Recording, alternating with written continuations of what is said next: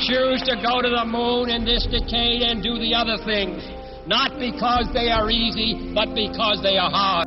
Godspeed, John Glenn. Roger, zero G, and I feel fine. Get my feet out. Okay, I'm out. How does it feel for the United States to be the new record holder? At last, huh? When that baby lights, there's no doubt about it. Liftoff. We have a liftoff. thirty-two minutes past the hour. Liftoff on Apollo eleven. Listen, uh, Tranquility Base here. The Eagle has landed. That's one small step for man, one giant leap for mankind.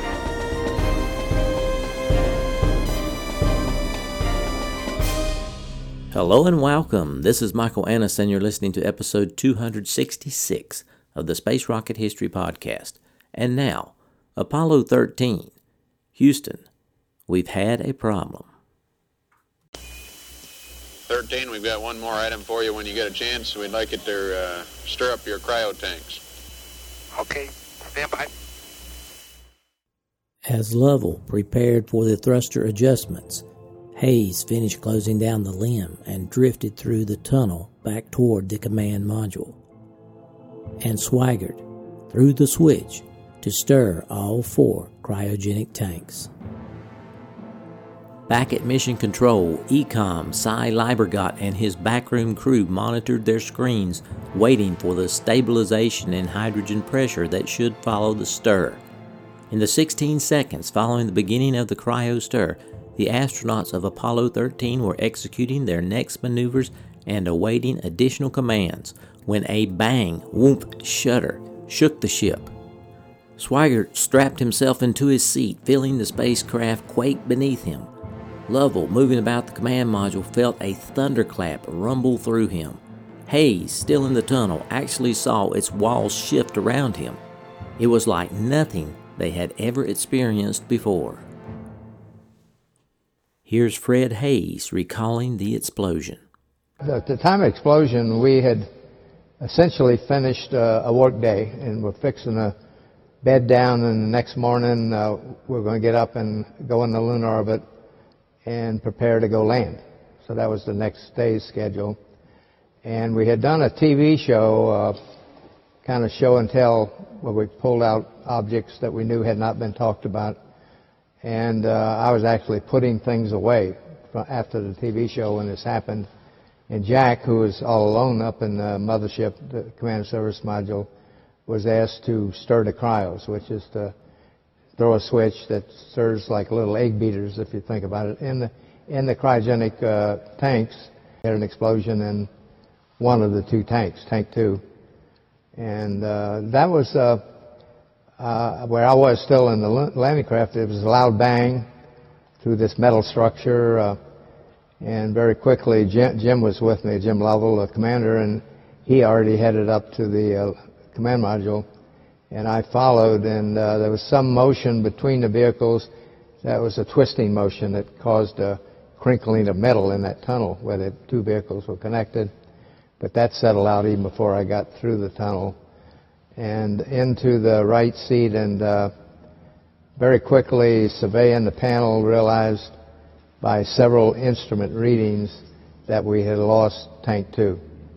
So the motion right then was just a sickening feeling in the pit of my stomach.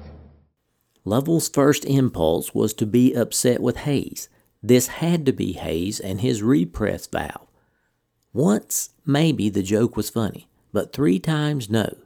Even allowing for a rookie's misplaced exuberance, this was pushing things too far. The commander turned toward the tunnel to find the eyes of his crewmen and scald them with his angry glare. But when the two men's glances locked, it was Lovell who was brought up short. Hayes's eyes were huge, unexpected, saucer-wide, and white on all sides. These weren't the crinkly, merry eyes of someone who had just gotten off another good one at the expense of the boss and was awaiting a smiling rebuke. Rather, these were the eyes of someone who was frightened. "It wasn't me," Hayes croaked out in answer to the commander's unasked question. Yeah, the, this, this was not a trick I played uh, just doing it on my own. Through the L E M activation or shutdown, normally where we were on a, on a test run or something, there was a valve called the repress valve. And when you cycle that valve, it made a bang. And which, in a, in a, if you imagine we're in metal structures, uh, it tended to echo and magnify maybe who, who heard it, what they thought it might be. So, uh, no, Jim thought I played that trick in both the chamber test and uh, one other test on the ground, and not informed them that I was fixing to throw the repress valve. Uh, so Jim, I think, was hoping uh, that's, uh, that's what I had done again. Lovell turned to his left to look at Swigert, but he didn't know what happened. But over Swigert's head, high up in the center section of the command module's console, an amber warning light flashed on. Simultaneously, an alarm sounded in Hayes' headphone and another warning light on the right side of the instrument panel where the electrical systems were monitored began to glow as well. Swigert checked the panels and saw there appeared to be an abrupt and inexplicable loss of power on main bus B, one of the main power distribution panels that together provided electricity to all the hardware in the command module. If one bus lost power, it meant that half the systems in the spacecraft could suddenly go dead.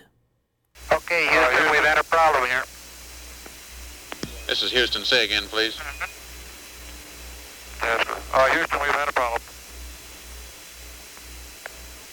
We've had a main B bus undervolt. Roger, main B undervolt. Okay, stand by, thirteen. We're looking at it.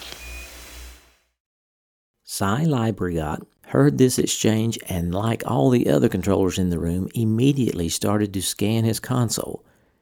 Even before he could, however, a voice screamed into his headset, "What's the matter with the data, ECOM?" It was Larry Sheaks, one of the three men in ECOM's back room who monitored environmental readings and helped Liebergott manage any anomalies. Following Sheaks, the voice of George Bliss, another ECOM engineer, piped in. "We've got more than a problem." Liebergott looked over his monitor and his breath caught. Everywhere it seemed his readouts had gone into the tank. These aren't the numbers you get on a real flight, he thought. These are the implausibly bad numbers some smart little sim-sup sent you during training when he wanted to see if you were paying attention. But this wasn't training. The first and the worst reading Liebergott noticed was the data for the spacecraft's two main oxygen tanks. On his readout, tank number two, which held half the oxygen for the entire ship, had suddenly ceased to exist. The data had simply fallen to zero. George Bliss confirmed, "We lost O two tank two pressure." Liebergott scanned his screen and discovered more bad news. "Okay, you guys, we've lost fuel cell one and two pressure." For an instant, Liebergott felt very sick. According to what he was hearing in his headset, seeing on his screen, most of the Odyssey power systems, not to mention half of its atmospheric system, had failed. The diagnosis was horrible, but it was by no means conclusive. It was possible that nothing had gone wrong with the equipment at all, and what was really broken were the sensors. Maybe they were spitting out faulty data that made it seem as if there was a problem. This did happen from time to time, and before jumping to conclusions, any good ECOM would exhaust the easy possibilities first. "We may have an instrumentation problem, Flight," Liebergott said to Kranz. "Let me add them up." "Raj," Kranz responded. Up in their capsule, still rocking and shuddering, Lovell, Swigert, and Hayes couldn't hear this exchange, but their instrument panel indicated it might be true. Hayes pushed his way out of the tunnel and returned to his couch to check his electrical data and saw that main bus B appeared to have gotten better. Okay, uh, right now, uh, Houston, the uh, voltage is, uh, is looking good. Uh,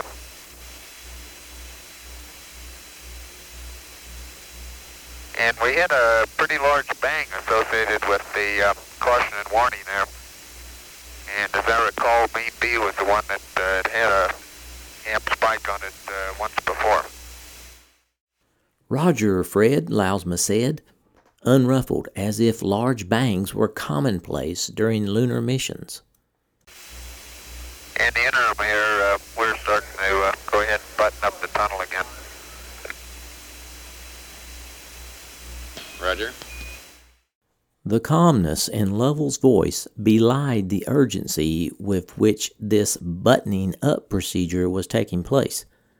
Swigert unbuckled himself from his couch and dashed through the lower equipment bay and into the tunnel.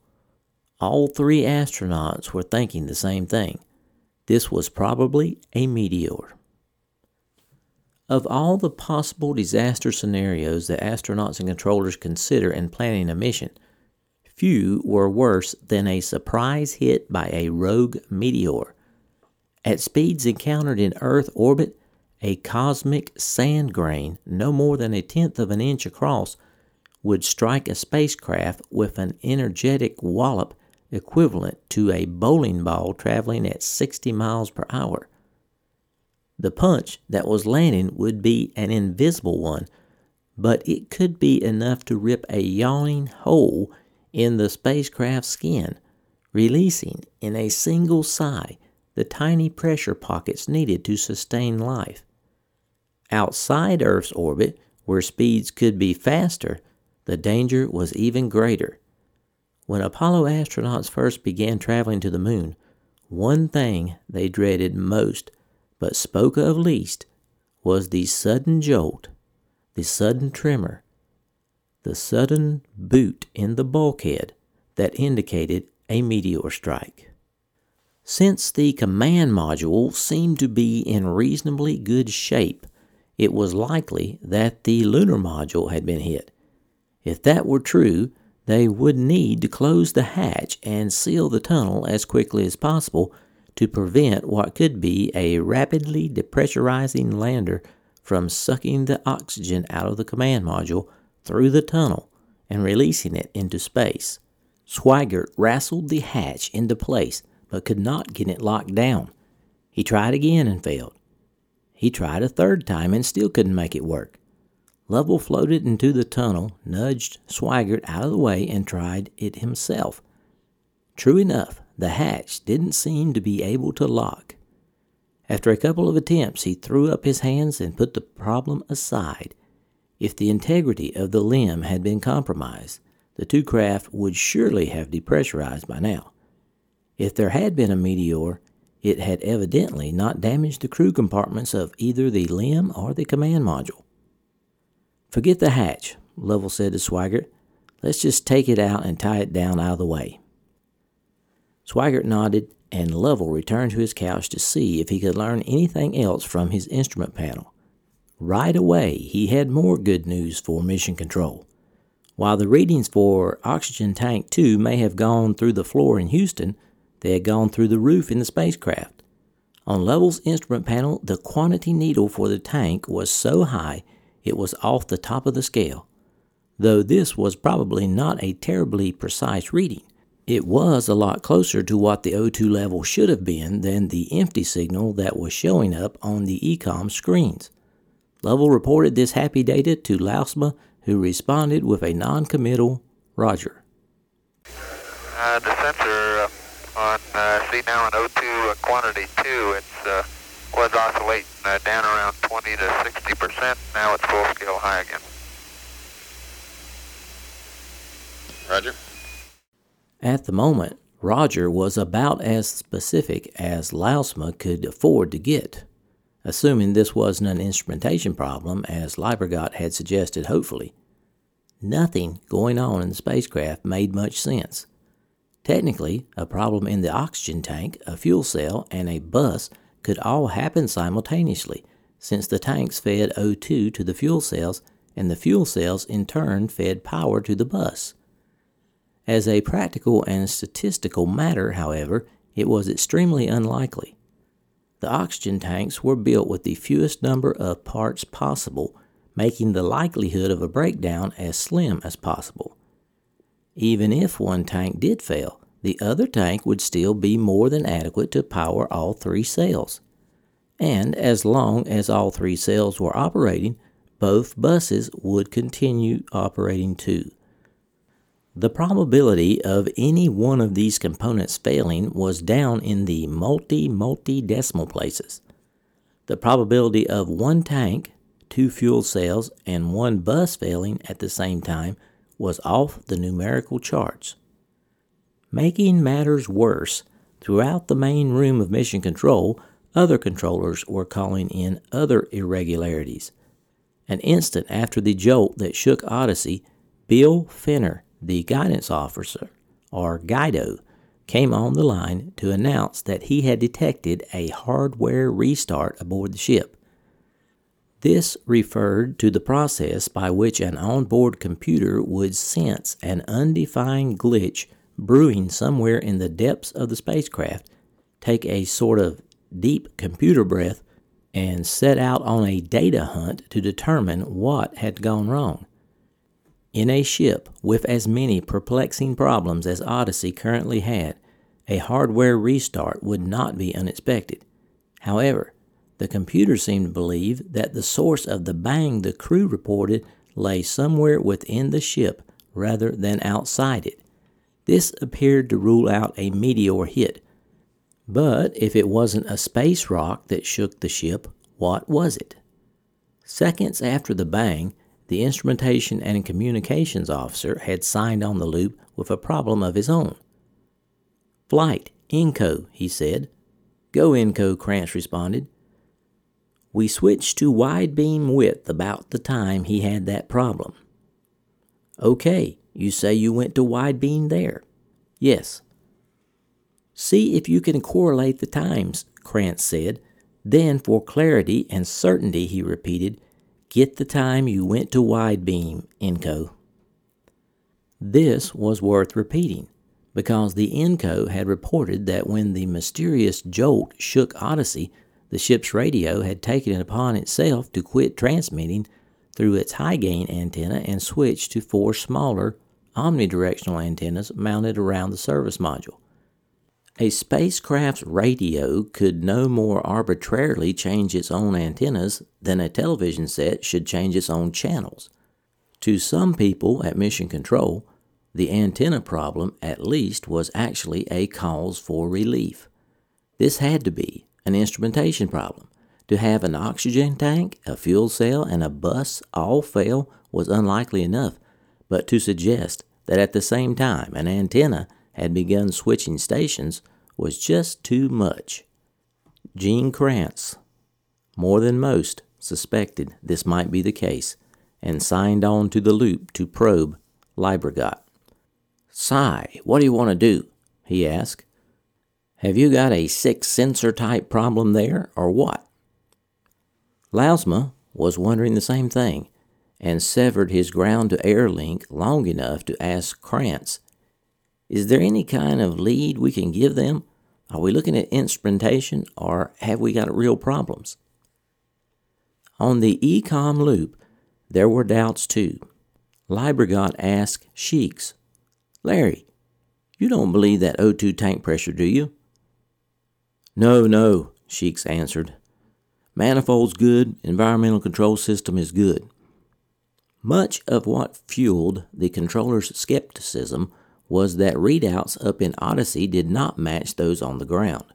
After all, Lovell, Swigert, and Hayes had already made it clear that, according to their data, the bus and the O two tank were now fine. If the numbers weren't lining up, why believe the bad ones?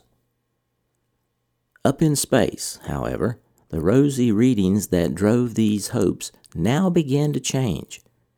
Hayes, who hadn't stopped scanning his instruments since the trouble started, caught a glimpse of his bus readouts, and his temporarily high spirits fell.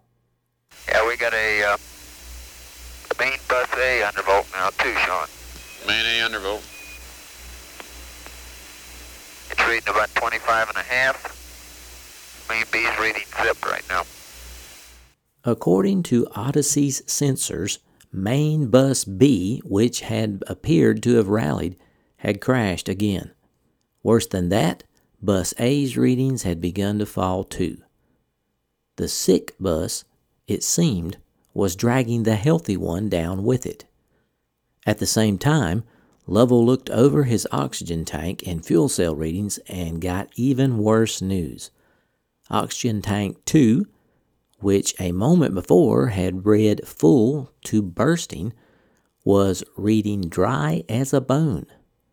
And most disturbing, the fuel cells readouts on Odyssey's instrument panel were now as poor as they were on Liebergott's screens, with two of the three cells putting out no electricity at all. At the sight of this, Lovell began to realize he wasn't going to land on the moon. NASA had a lot of unbreakable rules when it came to lunar landings, and one of the most important ones was, if you don't have three good fuel cells, you don't go anywhere. Technically, one cell would probably be enough to do the job safely. But when it came to something as fundamental as power, NASA liked to have plenty of cushion. And for NASA, even two cells weren't enough cushion. Lovell caught Swigert's and Hayes' attention and pointed to the fuel cell readings. He said, "If these are real, the landing's off."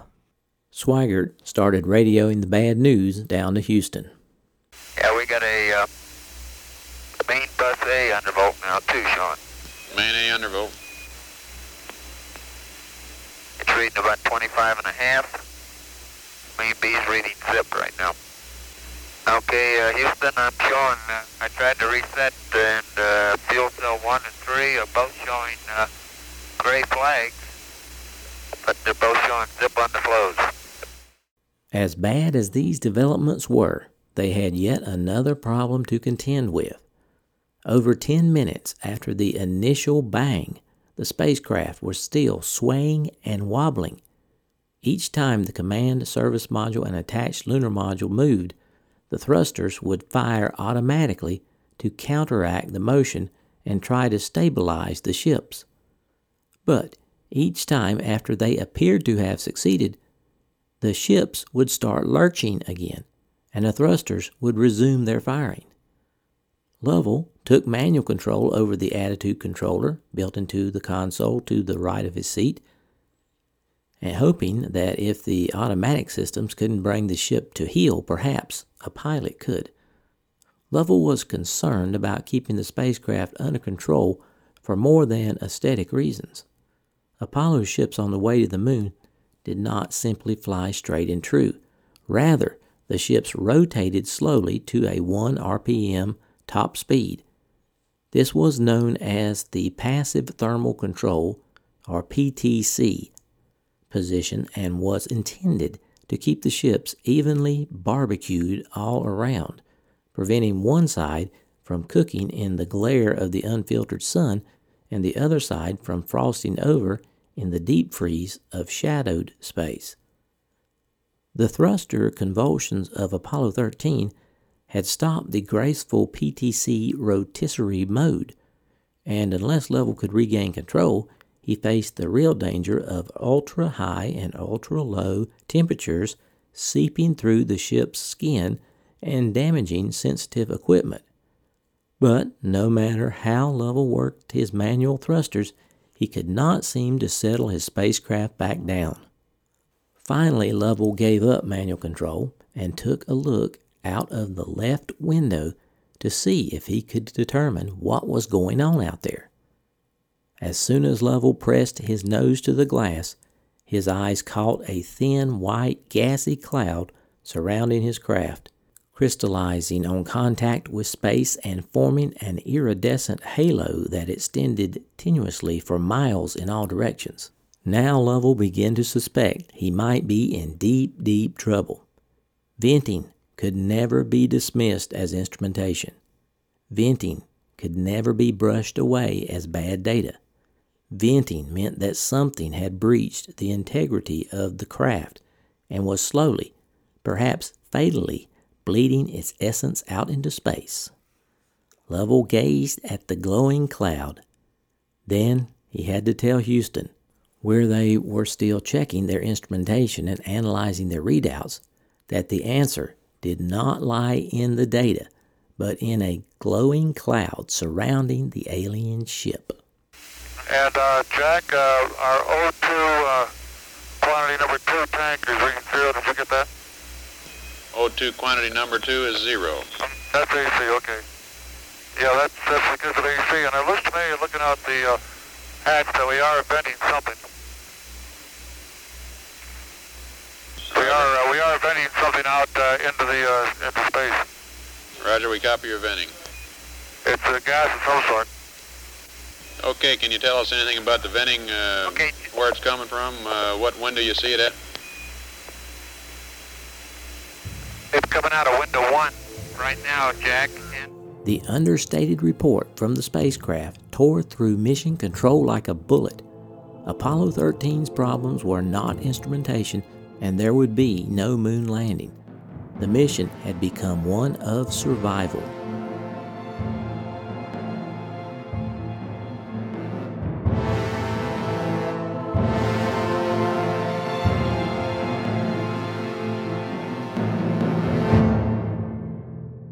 Salutations from the foothills of North Carolina. This is Michael Annis, your host. I wanted to say thanks for listening to episode number two sixty-six of the Space Rocket History Podcast, entitled Apollo thirteen, Houston, We've Had a Problem. Hope you enjoyed this episode. It was a pleasure bringing it to you. I want to give a big shout out to all my longtime listeners. Thanks for staying subscribed, and extend a warm welcome to my new listeners. I am glad you're here. Since we last spoke, I have added some more episodes to the Archive podcast, so we now have episodes one through eighty-three available on iTunes, Google Play, and all your favorite podcatchers. Just look for Space Rocket History Archive.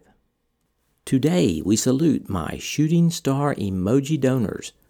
These donors have donated for five years in a row, and they receive a Shooting Star emoji next to their name on the donors page. Thank you, Shooting Star donors, for staying involved in the podcast funding for so long. I appreciate it. Okay, I had several afterthoughts about this week's episode. First, I'll credit my sources: A Man on the Moon by Andrew Chaikin, Failure is Not an Option by Gene Kranz, Apollo thirteen Flight Journal, Lost Moon by Jim Lovell, the Johnson Space Center, the Internet Archive, and Wikipedia. To his credit, Gene Kranz takes responsibility for spending fifteen to eighteen minutes to discover the problem Apollo thirteen had wasn't instrumentation. He believed that the mission control group would quickly find an instrumentation problem and fix it. Well, I, I don't think any other mission control team would have been any faster than Gene's team, and he doesn't try to pass the responsibility to anyone else, so I find that a pretty admirable attitude about the situation, and I don't think anybody could have done any better. Now, in hindsight, we could say, why did it take the astronauts so long to look out the window? Well, the prime reason is because the odds were very slim that they were going to see anything. If you ignored the bang, it really did seem like an instrumentation problem at first. And remember, there was no side view mirror to check the service module. Maybe that would be an option on the Block three version of the command module. Retractable side view mirror, only five million dollars. But when Lovell saw that gas cloud growing out there, he knew that the landing was off, and he was beginning to realize that it was going to be a survival mission. In his book, he said he felt strangely philosophical when he was looking at that venting. It was like it was the risk of the trade, the rules of the game, and all of that. He knew that his landing on the moon was never a sure thing until the footpads of the L E M had settled into the lunar dust. But he was extremely disappointed for a long time, and who can blame him? I would be too. So, next week, Apollo thirteen is in survival mode. Make sure you stick with us and download that episode. Okay, I have some pictures posted with the episode on the homepage, space rocket history dot com. Hope you check that out. We were pleased to receive eight donations to support the podcast over the past week. Graham M. from Sydney, Australia, sent in another donation this year and moved to the Apollo level with rocket, moon, satellite, and shooting star emojis. Shane P. from California donated at the Vostok level. Anthony G. pledged on Patreon and moved to the Shuttle level. Andrew R. pledged on Patreon at the Apollo level. Matt T. pledged on Patreon at the Mercury level. Tony J. pledged on Patreon at the Mercury level. And Scott pledged on Patreon at the Vostok level. Thank you very much. We sincerely appreciate that. We have, as you know, entered the dog days of summer, and we're trying to bite that dog before it bites us. So it's it's good to see that we are now at one hundred seventy-eight Patreon donors. That is a new high. The goal is to reach two hundred eighteen by the end of the year, and the overall donors have reached three hundred eleven with a goal of reaching four hundred eighteen by the end of the year. For those of you who are enjoying the content here and have not donated yet in twenty eighteen, there's still time. Please consider supporting the podcast if you are financially able. Keep in mind, Space Rocket History is entirely listener-funded, and I depend upon your financial support to keep the podcast going, especially during the dreaded dog days of summer.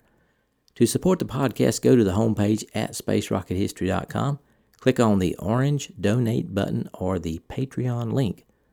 All donors are rewarded with their name on the donors page at the level they choose to donate. For those of you who have already donated for twenty eighteen, I certainly appreciate it. This week, it is a new official S R H logo magnet we are giving away. It is three inches in diameter, round, and will stick to most refrigerators. To select the winner, Missus S R H gave every twenty eighteen donor a number. Then she put it in Google's random number generator and got the number for Jim Hayes. Jim Hayes, if you would email me, Mike at space rocket history dot com, tell me your address, and I will mail this out to you. Okay, folks, that's all I have for this week. I'll try to get episode two hundred sixty-seven out by next Thursday. So long for now.